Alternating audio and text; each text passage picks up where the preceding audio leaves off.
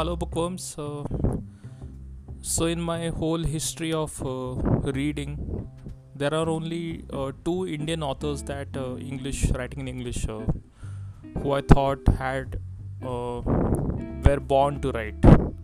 So, one was uh, there was this short story at school that we read. It was called Games at Twilight, and the story described.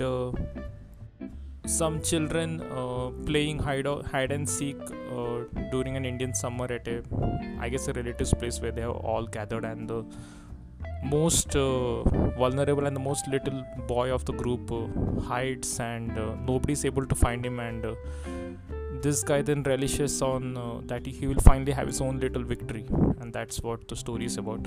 And the prose is very elegant almost like a beautiful piece of architecture. That's what the feel it gives me every time I read Anita Desai, who is the mother of, incidentally, Kiran Desai, who won the uh, Booker Prize for the inheritance of loss. But the more I have read of Anita Desai, I thought Anita Desai could have won that Booker Prize many times over, which we which she never did, surprisingly. And of course, another author that uh, when I read when I read read her the first time, it was like she's also born to write. That that is Jhumpa Lahiri. The Interpreter of Maladies was a collection of short stories about the Indian diaspora. It had a very warm, compassionate, uh, R.K. Narayan kind of feel, but in a very modern, skillful, and frankly very gifted uh, prose flow of prose in a way. I have I haven't read the namesake yet. I read the first few pages of it and found it beautiful. And I saw the movie because I'm a particular big fan of the movie. I think, uh, but I'll be interested to read the book to see how good of good uh, the movie was in adapting it, adapting the soul of it. Now we come to one month ago when the second wave hit India and we were down in the lockdown and uh, non-essential items were basically not allowed to be delivered to homes and uh, so just in a half mind uh, i got to know that the new Jhumpa Lahiri book uh, whereabouts a novel was to release and i ordered a copy and somehow i think due to some far-sightedness i think someone did notice that this was a non-essential item and was not meant to be sent and out of against all odds i received the copy and uh, i was barely uh, read it but i'm already impressed. It has about 40 to 50 odd chapters and these are basically go on to only one or two three pages. And it's Lahiri probably at her best and um, she has changed the whole course of novel writing. The way we perceive novels to be very verbose. So but this is not a verbose and it's a new daring way of writing. And it's if I sum up the the whole theme of the book so far, I have reached page uh, 33 of the all of uh, about uh, let's see 150 170 150 odd pages. Uh, the theme of the book can be uh, summarized down to one word solitude or loneliness. So uh, it's a study of solitude and loneliness both. So you can see that i mean both are different. So solitude can be very peaceful and uh, very voluntary in a way. And uh, loneliness can be a state because of your conditions or probably it can be voluntary too in a way. You have just asked for it and now you don't like it.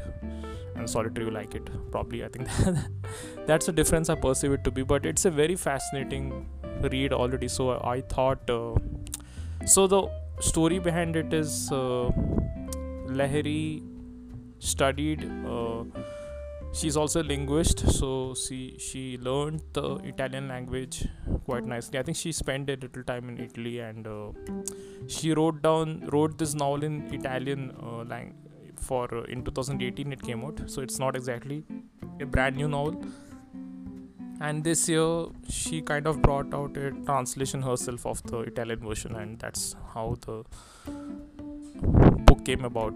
So i'll read an excerpt. I think it's a very beautiful at least the start is very beautiful. These are short chapters. It's a good daring experiment in a novel and Lahiri has it you know to pull it off I think. So far so good. So you're listening to movies music books etc by Snehat Kumla and I'll be reading from Whereabouts a novel by Jhumpa Lahiri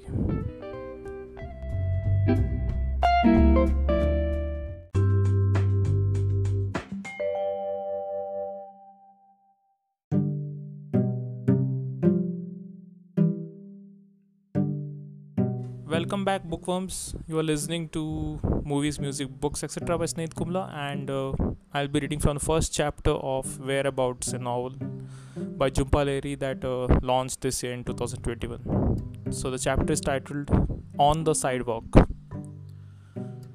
In the mornings after breakfast, I walk past a small marble plaque propped against the high wall flanking the road think I'm pronouncing it right. It's plague and it's a commemorative plaque that we place at uh, tombs or uh, or, the, or near statues to you know spell out the name of the person and stuff. So it's not the disease plague, and I think I'm pronouncing it right. Okay, let me go back to the start of the story again of the chapter. So three, two, one. Here we go again on the sidewalk. In the mornings after breakfast, I walk past a small marble plaque propped against the high wall flanking the road. I never knew the man who died, but over the years I have come to know his name, his surname. I know the month and day he was born and the month and day his life ended. This was a man who died two days after his birthday in February. It must have been an accident on his bike or his motorcycle. It may be, uh, or maybe he was walking at night distracted. Maybe he was hit by a passing car. He was 44 when it happened. I suppose he died in this very spot on the sidewalk next to the wall that sprouts neglected plants, which is why the plaque has been arranged at the bottom, at the feet of passers by. The road is full of curves and snakes uphill. It, it is a bit uh, dangerous. The sidewalk is vexing, crowded with exposed th- tree roots. Some sections are nearly impossible to negotiate because of the roots. That's why I, too, tend to walk on the road. There's usually a candle burning in a container of red glass, along with a small bunch of flowers and the statue of a saint. There is no photograph of him. Above the candle attached to the wall, there's a note from his mother, written by hand encased in a milky plastic sleeve. It greets those who stop for a moment to ponder the death of a son. I would like to personally thank those who dedicate a few minutes of their time to my son's memory. But if that's not possible, I thank you anyway, from the bottom of my heart, it says. I have never seen the mother or any other person in front of the plague.